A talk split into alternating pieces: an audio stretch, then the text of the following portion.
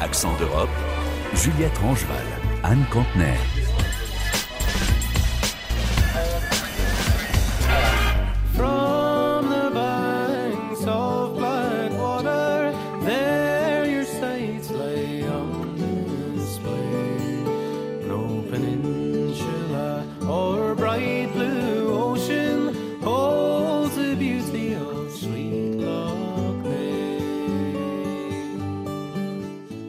Bienvenue sur les rives du Loch Ney, 392 km, c'est le troisième plus grand lac d'Europe occidentale. Un lac immense donc, essentiel à la vie dans cette région d'Irlande du Nord, mais aujourd'hui un lac empoisonné. Les habitants du lac appellent désespérément la classe politique à agir contre la prolifération des algues vertes, des algues toxiques. La situation est extrêmement sérieuse. L'été dernier, le lac s'est transformé en une vaste étendue de boue verte et nauséabonde, mais le problème n'est toujours pas réglé.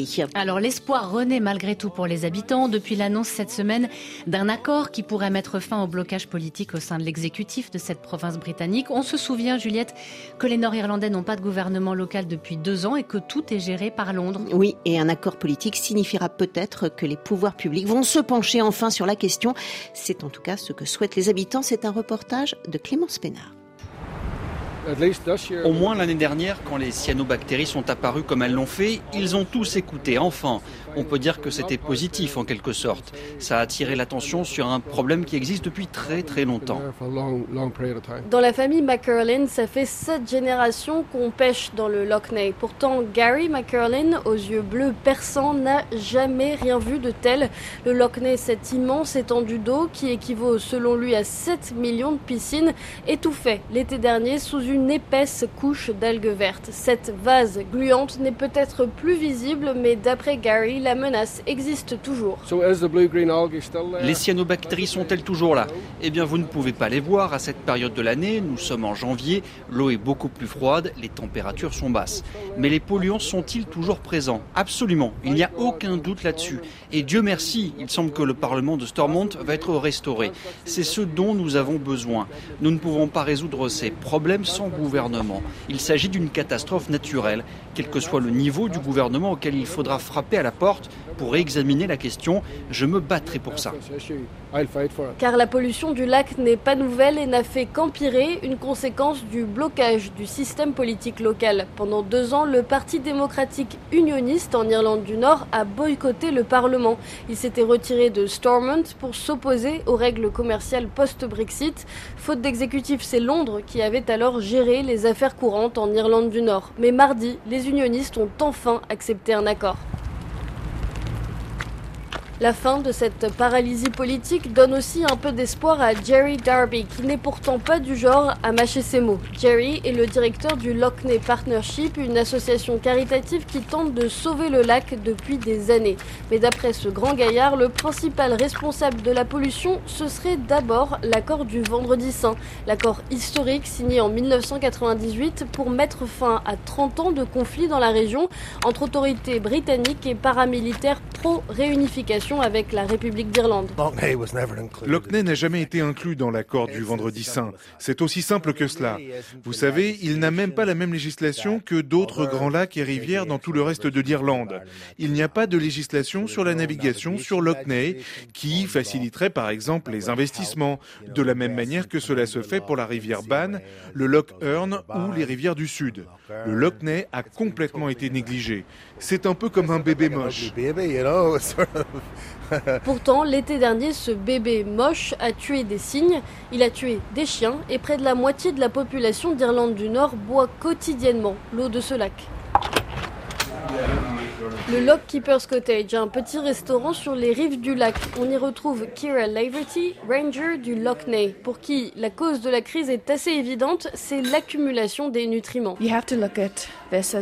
Il faut regarder ça comme un problème nord-irlandais, pas simplement comme un problème du Loch Ney. Six rivières principales alimentent le Loch et cela draine près de la moitié de l'eau de l'Irlande du Nord. En tant que grand pays agricole, Une partie de cela provient du ruissellement des terres agricoles. Les autres causes de la pollution, c'est le traitement insuffisant de l'eau. Il y a aussi une nouvelle espèce invasive dans le lac, les moules zébrées.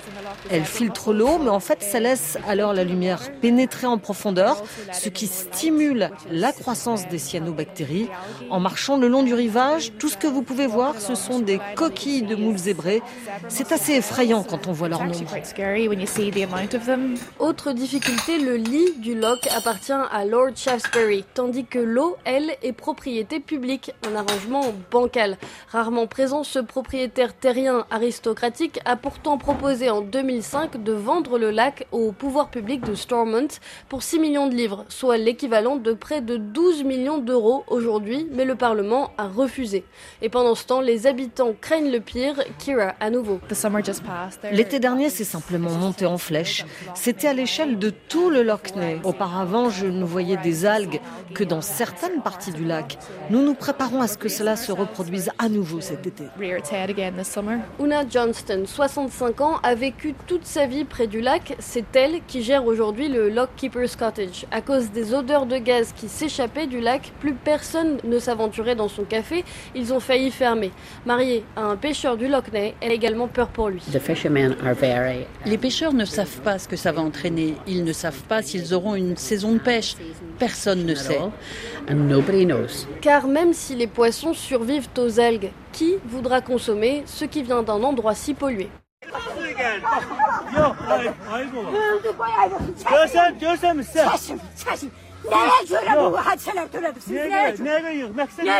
La colère des habitants de Seyudlu dans l'ouest de l'Azerbaïdjan. Leur village est à côté d'un lac dans lequel une société minière stocke ses déchets, ce qui selon les habitants pollue les sols, les eaux, l'air.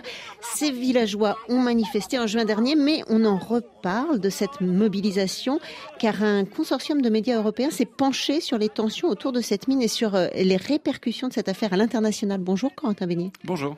Vous êtes journaliste à France 24 pour les observateurs. Vous avez participé à cette enquête. Qu'est-ce qui vous a amené à vous intéresser à ce sujet? Alors, en fait, ce travail, c'est la poursuite des enquêtes de six journalistes d'un site d'investigation euh, azerbaïdjanais qui s'appelle Abzas Media.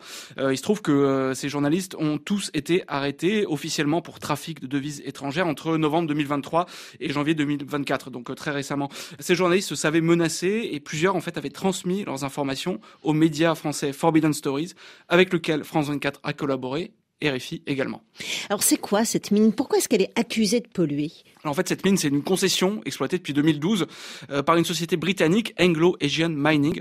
On peut noter que le PDG est un ami personnel du président euh, azerbaïdjanais Ilham euh, Aliyev et que le deuxième plus gros actionnaire de cette entreprise, c'est John Sununu, l'ancien chef de cabinet de George Bush père à la Maison Blanche et un climato-sceptique notoire.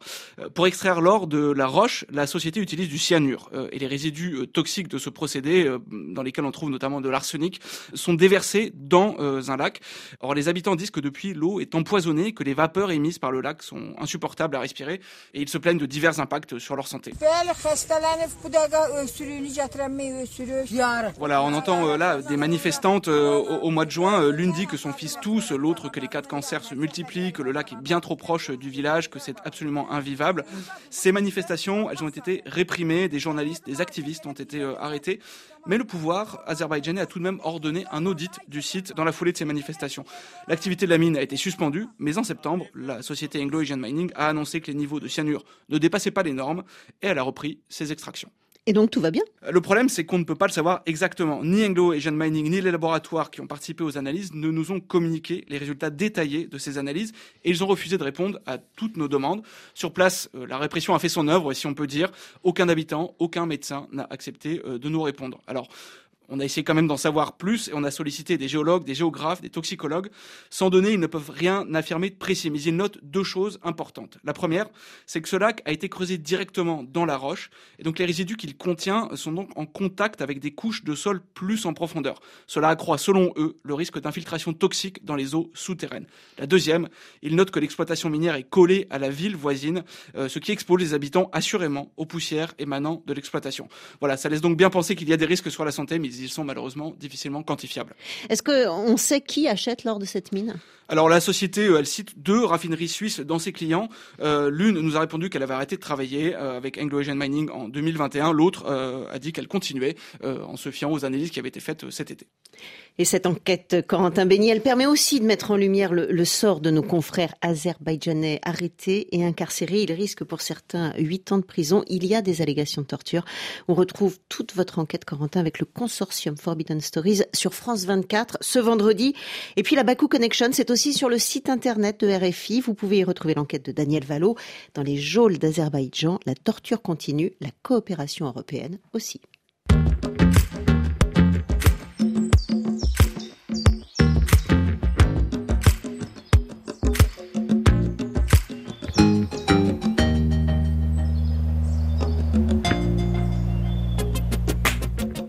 Dans le nord de l'Espagne, la Catalogne vit sa pire sécheresse depuis un siècle. Voilà trois ans qu'il ne pleut pas, ou presque plus. Et face à la gravité de la situation, le gouvernement local a décrété l'état d'urgence sécheresse pour Barcelone et sa région.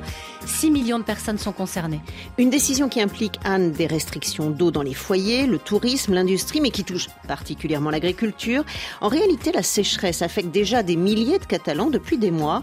Élise Gazangel est partie à leur rencontre. Il est 8 heures, Cabrera d'Anoia s'éveille.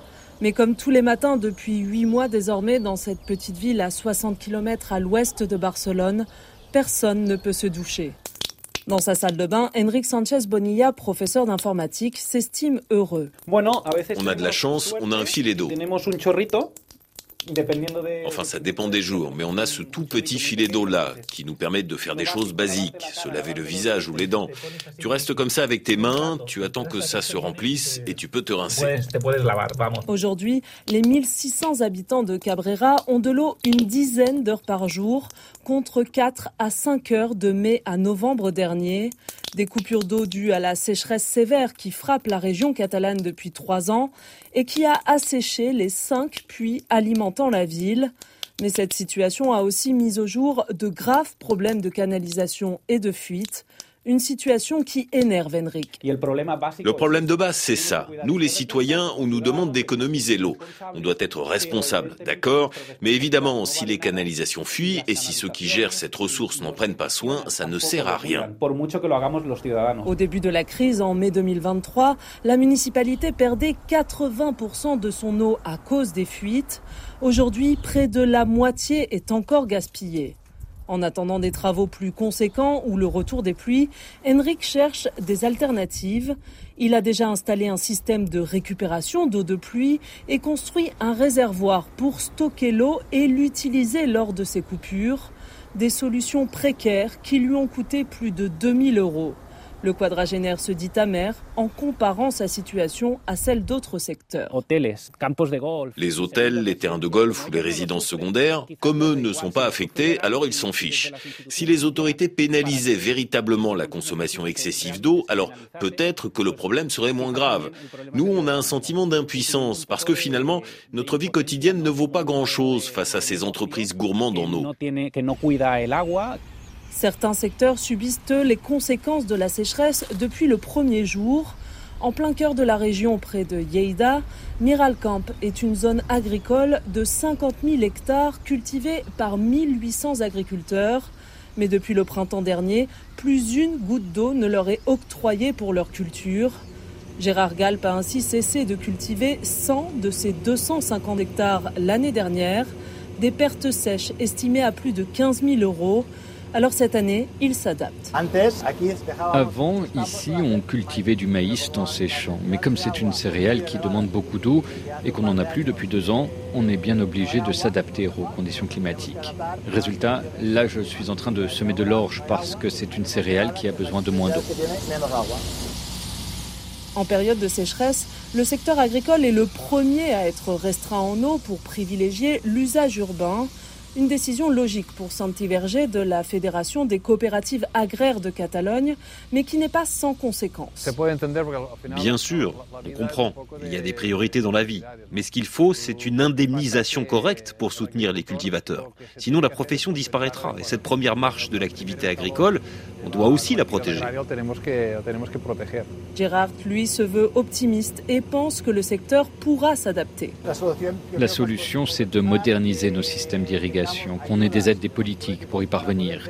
Moi, tous les matins, je me demande comment peut-on s'en sortir d'une crise doivent naître des solutions. Nous devons tirer un enseignement de cette sécheresse et trouver comment devenir rentable. Catalunya està en emergència per sequera.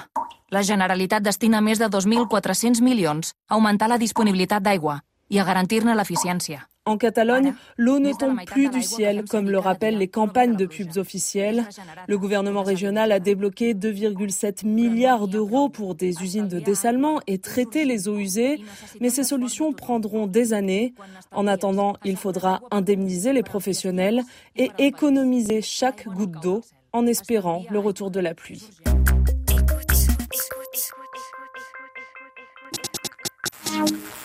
La musique avec Vincent Teval. Bonjour Vincent. Bonjour Juliette, bonjour à tous. Un disque comme un souvenir des moments passés. Le deuxième album de Cabane vient tout juste de sortir, mais il a déjà eu en quelque sorte une première vie.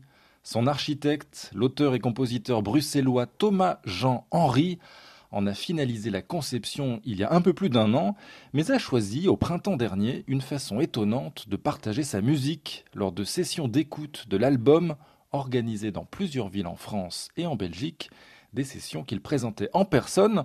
Ce disque, pendant quelques mois, n'a donc existé que dans les souvenirs des personnes présentes lors de ces rendez-vous, comme un écho troublant à des chansons traversées par la mémoire de moments et d'amour perdus. L'album s'intitule Brûlé, il est chanté par les Britanniques Sam Genders et Kate Stables et désormais à la portée de chacun.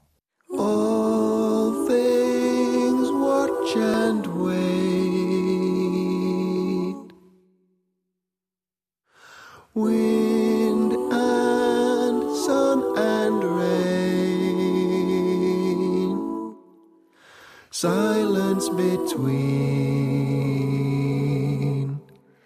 so tenderly.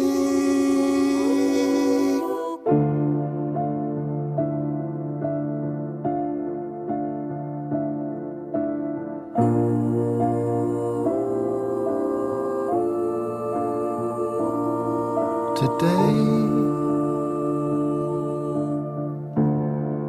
The clouds are cutting lines in the sky, and today, my love, the sea is calm and wondrous and bright, and today. I will lie down and fall until the ground floats